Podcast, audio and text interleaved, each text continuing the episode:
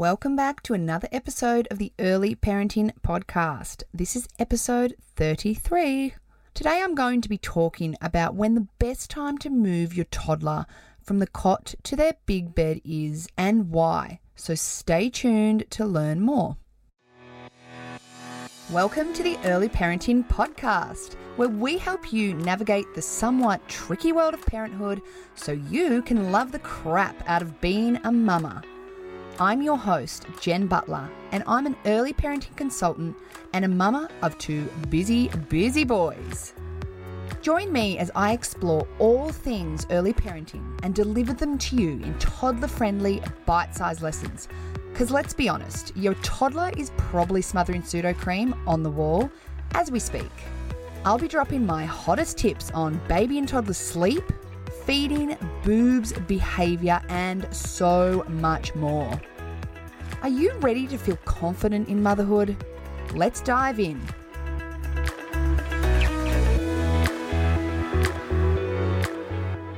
This episode is brought to you by my famous free clean sleeping guide. This guide has helped countless families in getting the foundations of baby and toddler sleep in place so you can help your babe get the sleep they need to thrive. You can download this guide for free from my website www.jenniferbutler.com.au forward slash clean dash sleeping dash guide. Okay, on to the episode. So, usually the most common reason for your toddler to need to make the move from cot to big bed is because there is a new little addition coming into the family and the cot needs to be vacated for the arrival of your gorgeous new baby. But just because your new baby needs a cot doesn't always mean it's the right time for your toddler to leave theirs.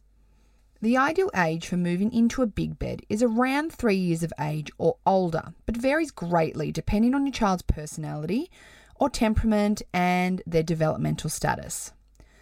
There may be reasons that this may have to happen sooner, such as if your toddler grows out of the cot or if they're persistently scaling the cot and it becomes a safety issue. The reason why a cot is so important for a young toddler is that it creates both physical and mental boundaries. Before two to three years of age, toddlers are impulsive and have very little control over acting on these impulses. If they know they can get out of bed, their impulse will guide them and see them jumping out more times than you care to think about. A cot acts as a physical boundary, as most toddlers can't get out of their cot, the exception being the toddler who scales theirs, of course. I thankfully haven't had one of those. Touching wood right now. Physical boundaries help toddlers to stay in their sleep environment and prevents that impulsive waking and getting out of bed. The cot also creates a mental boundary for your toddler. The mental boundary comes from them knowing that they can't get up unless you come to get them. When we take a toddler out of the cot too early, many will find this new sense of freedom quite liberating, leading to more wake ups and nighttime visitors. So, what can you do about this? Number one, consider prolonging the transition to the big bed for as long as possible. Even if you're having a new baby, newborns start off in bassinets for around four to six months, depending on the size of your baby. And even adding that extra few months on can make a huge difference for your toddler being able to understand the rules around sleeping in their new big bed. You could even borrow a cot or use a porta cot if it means your toddler stays in theirs until they're ready to make the transition to a big bed. Two, create new physical boundaries. This could be putting up a bed rail or still sleeping your toddler in a sleeping bag in their new bed. Both of these are physical boundaries which may prevent your toddler getting out of bed. Three, create mental boundaries. Get creative. Tell your toddler that only mummy and daddy can get them out of bed before the sun comes up.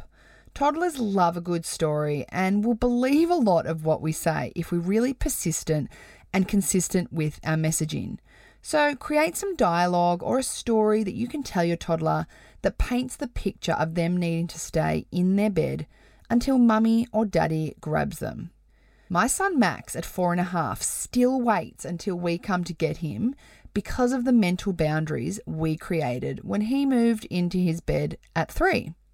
I like to joke that Ted will be in his cot until he's like 18, although part of me is actually a little bit serious when I say that. We moved Max into his bed when he was three. Ted had arrived when Max was two years old, so we bought a second-hand cot and a new mattress for the nine months where both boys were in the cot. This worked for us, and Max transitioned with ease on his third birthday.